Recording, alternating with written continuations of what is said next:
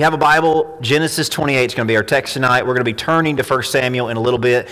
We're going to start out, though, in Genesis 28. Uh, uh, don't have a screen to put this on there, so we're going to have to start out in Genesis. and then, But we will end up in 1 Samuel. We're still in our 1 Samuel study, uh, and that'll, uh, that'll, that'll all make sense in just a little bit. So if there's one thing that reading the Bible has taught me, as I read through the Bible again and again and again and read through some stories more than others, but if there's one thing that the Bible has taught me, or reading the Bible has taught me, is that when I'm reading one chapter, I kind of already know what's going to happen on the next page because I've read it before, right? We, have talked about this. Um, sometimes there's those crucial moments where the people in the story in real time don't realize what's on the line. That you're reading the story of, uh, of Abraham, the story of Moses, the story of David, and you know what's going to happen next. You know that, hey, the, you know, Abraham's going to face a, a, crucial decision uh, to the next day, but the decision he made today might not seem like a big deal, but it was a big deal. Yeah, mo- tomorrow Moses is going to have to stand in front of the Red Sea and, and, and let God part the waters, but his preparation the day before was important to, to get him to that place. So we know what's going to happen on the next page, most likely, if we've read the Bible a few times. So we know what's on the line, even though if the people in the story didn't know what was on the line, we know there's some pivotal, pivotal things um, uh, uh at play if someone does this or they don't do this. So it's kind of like when you're watching a movie that you've watched before, or even if you've never seen the movie before. We've watched enough movies that we can kind of tell um, when something big's about to happen. You know, there's that middle of the movie where things are kind of quiet, or there's a lot of things building up, and you can kind of think, you can kind of predict it. Hey, in the next 10 minutes, something's going to happen that's going to change the, the tone of the movie. It's going to shift the plot. Something bad's going to happen. Something good's going to happen. Somebody's going to come into the scene that we didn't expect. But you can kind of predict predict it. You, have you've watched enough um, uh, and you've read enough. You kind of know how the story moves and how the narration goes in and out. So when you think back, uh, you, you, might would you might you know think, hey, it's a good thing they did this or a good thing she did that because that set them up for that moment, for that big crucial moment. So to bring all this into our own lives, we've all lived enough. We've all lived enough to know that things uh, are connected uh, in that today impacts tomorrow and that a decision you make today that might not seem like a big deal a decision you make today actually carries a whole lot more weight than it may seem. Um, so to put all this uh, shortly uh, and, and succinctly there's always something on the line whether it's obvious or not there's always something on the line. So even if it's not obvious, we shouldn't really need this reminder.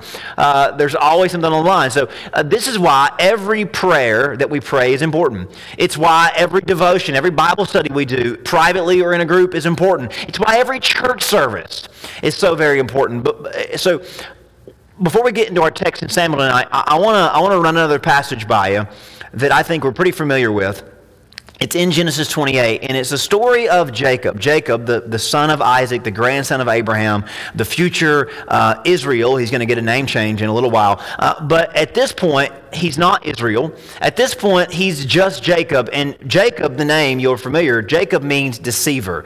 And Jacob is at his most deceiving, at his most deceptive. Jacob is at his most crafty in this point in the story. Jacob has just pulled one over on his brother Esau, and he's now running for his life. Jacob worked with his mom to deceive his dad, Isaac, to get the family blessing, to get the family birthright, uh, and that was at the expense of his older brother, the rightful heir, Esau. So Jacob, Jacob pulls that off. Esau vows revenge, and then their mom tells Jacob, honey, I, I, helped you get this, but you're on your own now. Uh, I, I, helped you steal it, but you got to fend for yourself now. So she then encourages him. This is probably not what he thought was going to happen. He, he steals the birthright. His, uh, his mother, who was there, you know, kind of help, helping to plot all this together, uh, she says, honey, you might want to leave town for a little while.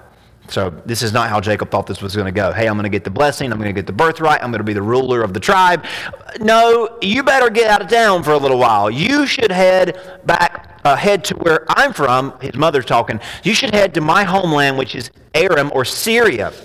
So, several hundred miles north of Israel, north of Judea, uh, Jacob is on the run. And, and Esau is plotting. Esau is talking to people that he's friends with. He is trying to track Jacob down. A price is on Jacob's head. So Jacob is trying to run uh, as fast as he can, and he's going way out of the way, off the path, so that he's not, not uh, detected. So while he's on the run across many, many days, Jacob realizes he needs some rest. Not just physically, but Jacob thinks, you know what? I need to stop. I need to pray. I need to talk to God. I need to get, I, I, I feel as lost as I could ever be.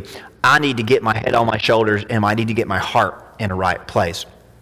So, uh, we're going to jump into the story on that note. Uh, and there's something really key at play in this story that maybe you've never paid attention to. Uh, and hopefully we can bring you, your attention to that tonight. So, Genesis chapter 28, verse number 10 is where we're jumping into the story. Now Jacob went out from Beersheba and toward Haran or toward Syria. So he came to a certain place. You should underline that phrase. He came to a certain place and stayed there all night because the sun had set. He took one of the stones of that place and put it at his head, and he lay down in that place. So he's just using the rock as a pillow.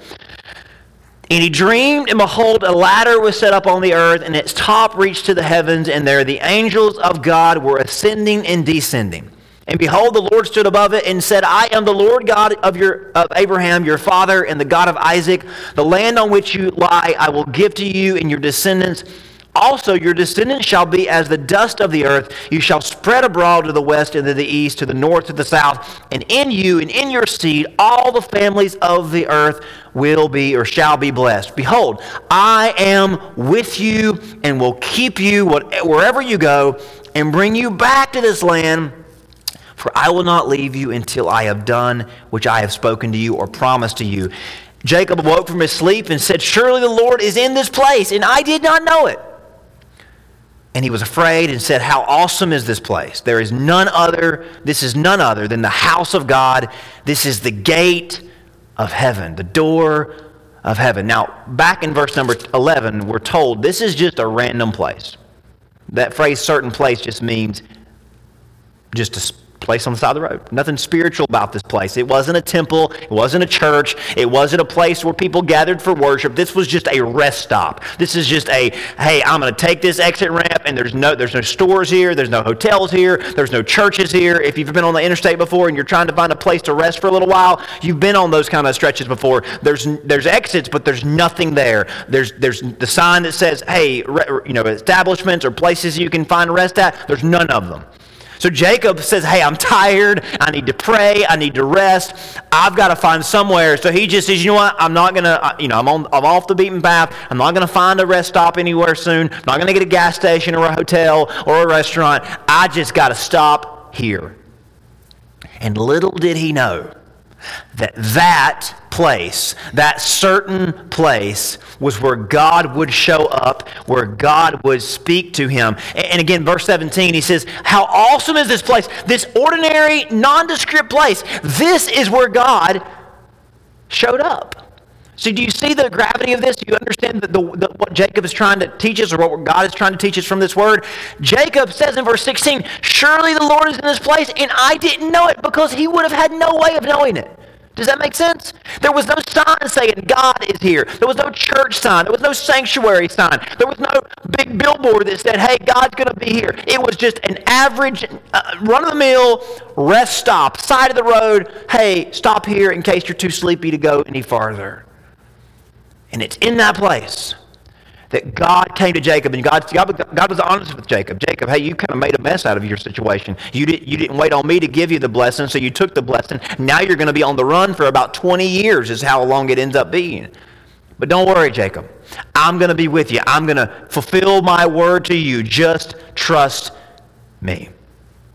Now, had Jacob not stopped at this certain place and not gave this time to God, he would have never had that assurance. And, and, years later, after Jacob's been on the run for 20 years, lived in Haran for 20 years, God says to Jacob in Genesis 35, Go back to that certain place. Now, Jacob's going to call it in verse 18 or verse 19. Jacob calls that place Bethel, which is just house of, house of God. Beth means house, El is short for God. Jacob calls it house of God because God met him there. Again, there wasn't a temple there. There wasn't a sanctuary there. There weren't anything, anything there at all. It was just a rest stop with a couple of rocks that he made a, a, a, a monument out of. And God says to Jacob, Go back there because just like I talked to you then, I'm going to talk to you again. And, and the moral of the story is you just never know. You just never know where God's going to show up, and we have to be prepared, and we have to be always seeking Him because He's not always going to show up in the church service. He's not always going to show up when you expect Him to, when you want Him to. Sometimes He shows up, and sometimes He leads you and calls you to do certain things in certain places that you would have not predicted, that you would have not even you know, intended or you know, desired it to work out that way. So, my prayer uh, as, as I teach God's word is to always encourage us to be sensitive to what God might be saying at any given time to be sensitive to what God might be up to, what God might be going to reveal to us. But we will not hear from God if we're not listening, right? That's, that's pretty, pretty easy to, to, to put that together. If we're not listening, we're not going to hear. If we're not looking, we're not going to find. If we're not seeking out, we're not going to discover. Again, that's that requirement on our end to do our part, to be open, to be sensitive, to be eager and watchful and aware. You know, as a, as a pastor, you know, my job is to, to teach God's word, and God's word is always speaking. God's word has something to say to every one of you. And the beauty of God's word is that God's word can talk to all of us about a subject that we all need to hear about, but He also can use that same text to talk to all of us individually about something unique. So, any given message that we gather for as a church, He may talk to every one of us about something that only pertains to us, yet He uses the same text and the same message to get to all of our hearts in unique ways.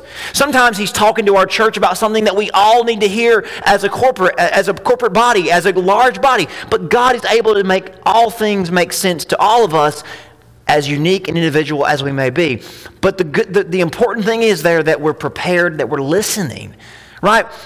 When we come into the Lord's house, are we expecting God to say something? Are we expecting God to teach us something? When you open the Bible, uh, again, that's the first step. When you open the Bible, are you anticipating God to speak to you? And, and, and we should never, we should never underestimate how God might speak and when God might speak and how he might show up and where he might show up. So we must always be prepared. We must always be open. We must always be watchful. Jesus taught that all the time. Be watchful be open, be mindful. We must be sensitive to the Lord. And here's why this matters in the grand scheme of life.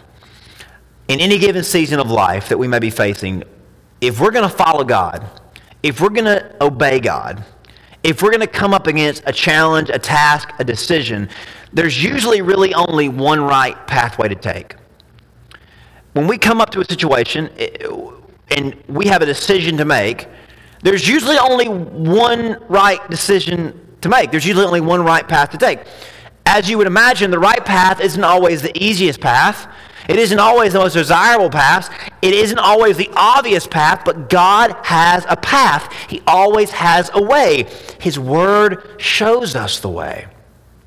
So here's where God is leading us tonight to a particular passage in 1 Samuel that I think is one of the more relevant chapters in the Bible that we could study. Uh, we already know the background, we already know the context. Preceding the point, uh, uh, the, the time of 1 Samuel, um, Israel does not have a king, and it's not been going well for them, has it?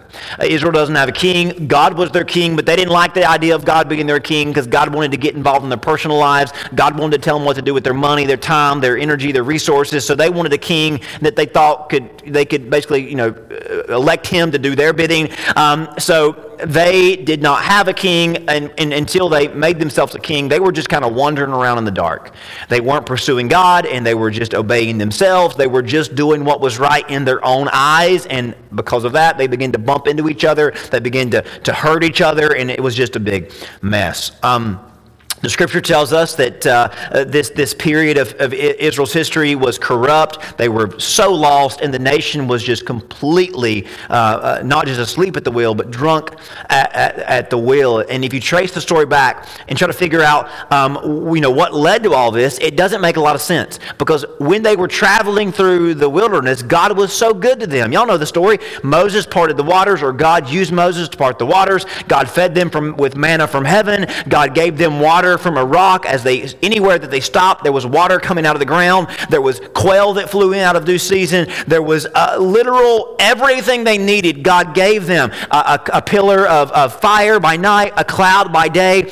God was good to them every single day. It was like He put them in His lap and He spoon fed them and He took care of them. He was conditioning them to be sensitive to Him.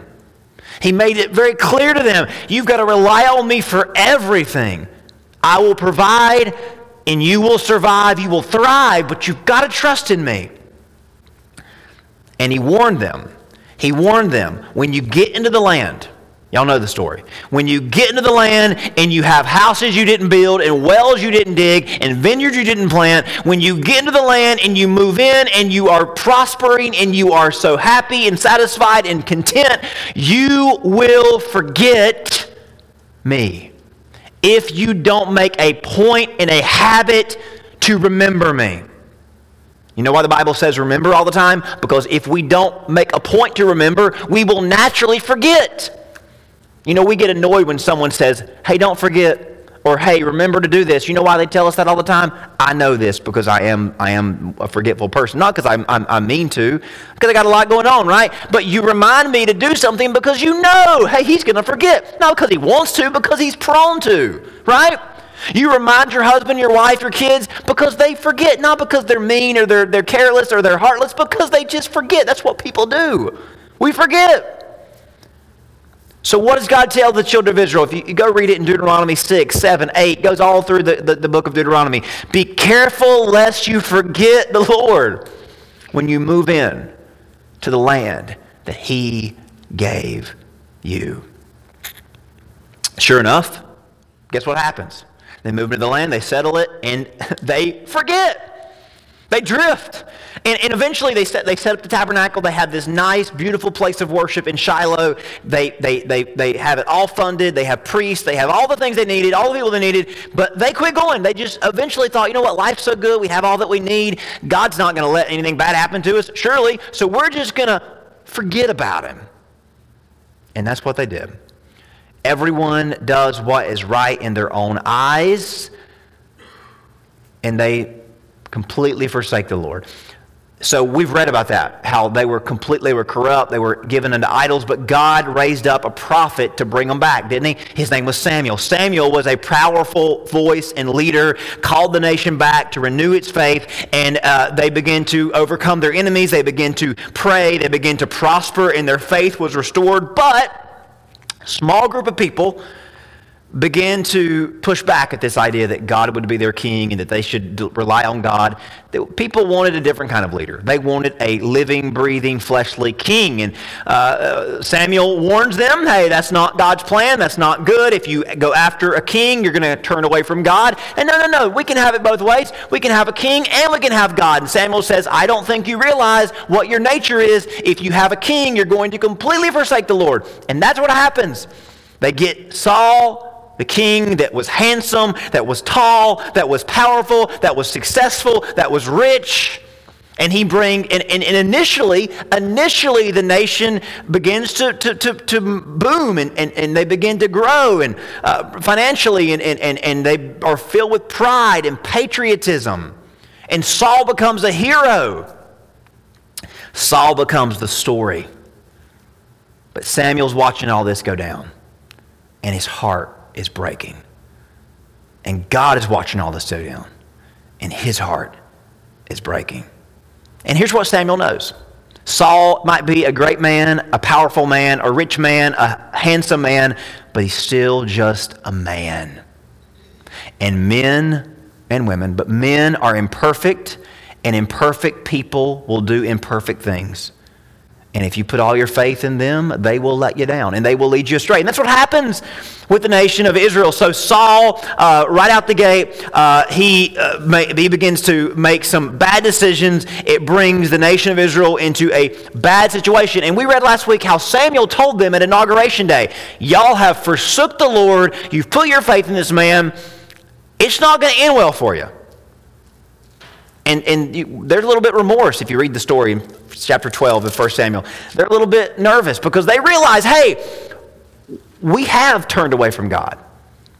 But they kind of don't care at that point because they always wanted a king. They always wanted what Saul was, and they thought, you know what, we're just going to see how this works out for us. And we hope it works out good. But maybe if, we, if it doesn't, maybe God will bail us out. Hopefully, He will. So, if you have uh, your Bible still open, turn over to 1 Samuel chapter 14. 1 Samuel chapter 14. And here's where we jump into the story. Um, Saul has been leading for a few years and he is drunk with power. Uh, he's in over his head. He's pushed Samuel out of the picture. Uh, and the enemies of Israel have regrouped and now they are vying for an attack because the nation has turned away from God and they're not unified like they were under Samuel. Um, so Saul secretly leaves the country.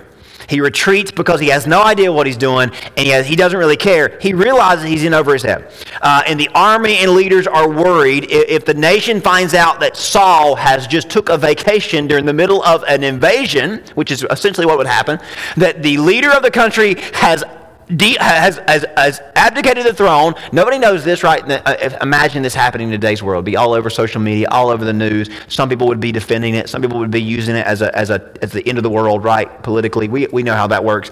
But Saul sees an invasion coming and he just leaves the country. So all eyes turn to his son, Jonathan. Jonathan is the prince of Israel. We haven't heard much about Jonathan at this point in the story, but Jonathan is uh, the de facto leader for this moment in time. And here's what Jonathan knows at any given moment, when there's a crucial decision to make, you can make no decision, you can make a bad decision, or you can make the best decision that's available to you. And in this moment, Jonathan teaches us a valuable, valuable lesson of how to rely on God and make the best decision, make the right decision, make the godly decision. And I think it prepares us for the moments that we come up to and that we might not realize are upon us in any given moment. So Jonathan's thinking do we stand still? Do we just wait for Saul? Do we run like Saul ran? Or is there another option? 1 Samuel 14. This is what the text says. Now it happened one day that Jonathan the son of Saul said to the young man who bore his armor, Come, let us go over to the Philistine garrison that it is on the other side. But he did not tell his father. His father, Saul, was sitting in the outskirts of Gibeah under a pomegranate tree, which is in Migron, which is code word for he's on vacation. Uh, the people who were with him were about 600 men. So Saul didn't just go on vacation; he went on vacation with a with a, a force to protect him because um, he didn't want nobody messing up his day off. And he knew what was going on. He knew what was on the line. He didn't care. Verse three. Ahijah, the son of Ahitub, Ichabod's brother, the son of Phinehas, the son of Eli, this is how you know the Bible's inspired because it tells us every little bit of information because it wants us to know these are real people. This is real people that really played a role in the story. The Lord's priest in Shiloh, that's Eli's, uh, who Eli was, was wearing an ephod, but the people did not know that Jonathan had gone. Between the passage by which Jonathan sought to go over to the Philistine garrison, there was a sharp rock on one side and a sharp rock on the other side, and the name of one was Bozez, and the name of the other was Seneh. And these are two pillars, two monuments that would have been in the land. The front one of one faced northward opposite of uh, Michmash, the other southward opposite of Gibeah. So they're kind of hidden. The point of this is that, that nobody really knows. Um, nobody really knows what's on the other side. Nobody really knows what kind of battle they're about to face, and they're hidden enough um, that nobody can really see what the other's move is going to be. So Jonathan said to the young man who bore his armor, "Come, let us go over to the garrison of the uncircumcised, which is the Gentiles, the Philistines. It may be that the Lord will work for us." For nothing restrains the Lord from saving by many or by few. So here's what Jonathan knows. On the other side of these mountains, the Philistines are marching towards us. My dad is on vacation 100 miles the other way. He doesn't care. And in the moment, Jonathan knows it's on me. Now, nobody had appointed Jonathan for this. Nobody had said, Jonathan, you got to do this. Jonathan just felt the weight of the moment. He felt the pressure of the moment. And he knows, I've got to do something. I've got to make a preemptive attack on this army. They're resting, they're coming our way, but they don't realize that we are prepared for them. They think they're going to sneak up on us, so we've got to sneak up on them first. And notice those words he uses. It may be, or perhaps the Lord will work for us. So Jonathan arrives at the scene and he says, You know what? I know we can't do nothing. Because if we do nothing, the enemy is going to overtake us.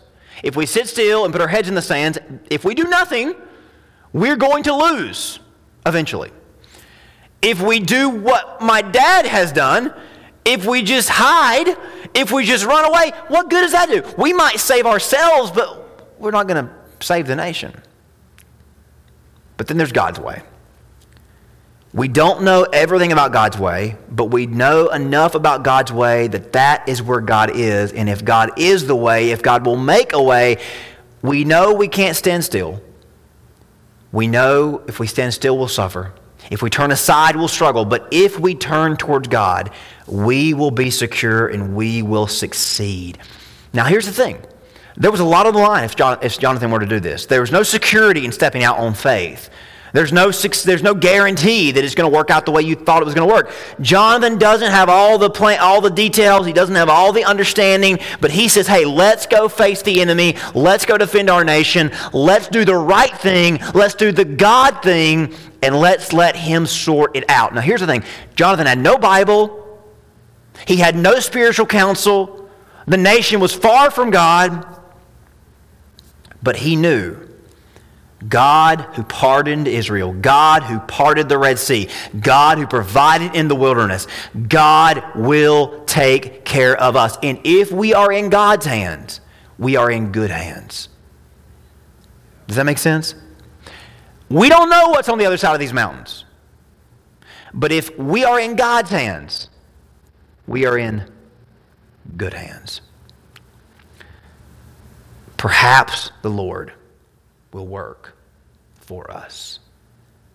Perhaps. Now, that's not a guarantee, right? Perhaps isn't definitely. Perhaps isn't I know. Perhaps is I hope. But let's talk about where we are tonight. Because we are on the other side of the cross. And what does that tell us about God? Not, we don't have to hope that God's going to be on our side. Jonathan says, perhaps he will save, but we know that God saves, don't we? Romans 5 8 says that God proves his love for us, that Christ has died for us. The cross is not perhaps, the cross is definitely, right? That God has loved us and God does favor us and that God will provide for us. So for Jonathan, it was a perhaps God will move. For us, we know that God will move we know that God is going to move. But here's the thing it's still the same, the same amount of pressures on us. Because Jonathan didn't know if God was going to be on the other side of that, but he stepped out on faith. You and I, we know better. We, we have the proof, but that doesn't mean it makes it easy, does it? Because it still requires faith. Jonathan was putting faith in something that he didn't know was going to happen. You and I have to put faith in something that we know has happened that God has provided, God has moved, that God has stepped in. But we might not get to see that activated in our life. We might not get to experience that provision unless we do what Jonathan did step out on faith. Stepping out on faith isn't easy. Stepping out on faith is not comfortable. I don't know where this lands with y'all. Um, I think all of us are always at a point where there's, there's a decision to make, where there's uh, something that you need to focus on, that you need to do better, that we need to decide uh, uh, before we wait any longer. Uh, you know, as a, as a man, as a woman, as a husband, as a wife, as a, as a parent, um, as an employee. Again, we all have our enemies, we all have our obstacles, we all have decisions to make. Uh, and, and maybe you've made some poor decisions in the past, some, some bad decisions in the past, and, and, and that makes you a little bit cautious about making a, another decision because you don't know if you can trust yourself. And, and, and spoiler alert, you, you can't trust yourself. You, you should trust in God. Jonathan says, It may be that God will work for us, but Jesus says, It will be that God will work for us. But here's the thing about how God works 1 Corinthians says that God works in ways that confounds our ways. What does it say? The way of the cross is foolish, the way of the world. Because the cross says do it this way, and that's not how our flesh wants to do it. The cross says you've got to do it by faith. You've got to do it God's way. So we know, we know that God has a plan. We know that God has a will and that he desire he has a desire for every soul, every scene, every season. But we've got to have the boldness to say what Jonathan said, perhaps the Lord will work for us. And you and I ha- can have the confidence to say that not just perhaps God will work for us, but we know that God will work for us, for nothing restrains the Lord. How often do we not step out on faith because we wonder if God's going to step in, if God's going to p- pull through, if God's going to provide? How many times have you and I not went that extra mile because we just think, well, I don't know, I don't know if I can. Uh, uh ultimately, we're, we're saying, I don't know if I can trust God. Right? Every single day we live at this place. Some seasons we are more, the feet, our feet's more on the fire, right? Uh, we're, we're more under pressure. Some, some seasons we have the illusion of peace, the illusion of comfort. And, and, and again, political season, I'm going to bring this up every once in a while. Why do you think that every, every, there, has been, there has never been a kingdom or a country in this world that doesn't face constant challenge and constant setbacks. Why do you think that, even for the nation of Israel, why do you think that every kingdom that's ever existed known to man goes through these major periods of unknown, uncertainty, and challenges? Because we forget and we need to be humbled, but also, also, so that we would not operate by sight, but that we'd walk by faith. If we had everything always, all the time, given to us, handed to us, provided, you know, provided for us in our flesh, we wouldn't walk by faith, would we? We'd walk by sight. And that's no way for a God, godly person to live. Uh, there's a story over in Second Chronicles where King Jehoshaphat says, We don't know what to do, but our eyes are on you. Jonathan sets the example for us to walk by faith even when we don't know. But Jesus set an example for us that we can walk by faith because we know. We might not know how he's going to work. We don't know all the details to how he's going to work, but we know that he will work. The one thing you can always count on God doing is he's going to work. Might not know how he's going to do it. You might not have all the details, but God never takes a day off. He never takes a day off. So I would encourage you underline, highlight verse number seven or verse number six. Memorize it. It may be that God will work for us, for nothing restrains the Lord from saving by many or by few. But I want you to tweak it for yourself because it's not a maybe for us, it's a definitely. But the, but the requirement's the same. We've got to walk by faith if we're going to see God work in a major way. Hopefully, this will challenge all of us, will get us all out of our comfort zones. And if you're at a place tonight where you're wondering what's the next move to make, don't stand still. Don't retreat. Keep moving forward. God promises to show up. What, what, what, have we, what have we been saying on Sunday mornings? We know that God will show. We don't know much about this year, but we know God will show up. And that's enough to step out on faith over. Let me pray for you. Heavenly Father, thank you so much for always showing up. Thank you for the confidence that you give us, the peace that you give us, for the, uh, the empowerment of the Holy Spirit that helps us to follow you even when we don't know where you are leading. We don't know what to do, but our eyes are on you. And it may be that you'll move it will be a definite that you will move and provide for us. Give us the faith we need to step out and see you make a way. We ask this in Jesus' name. Amen.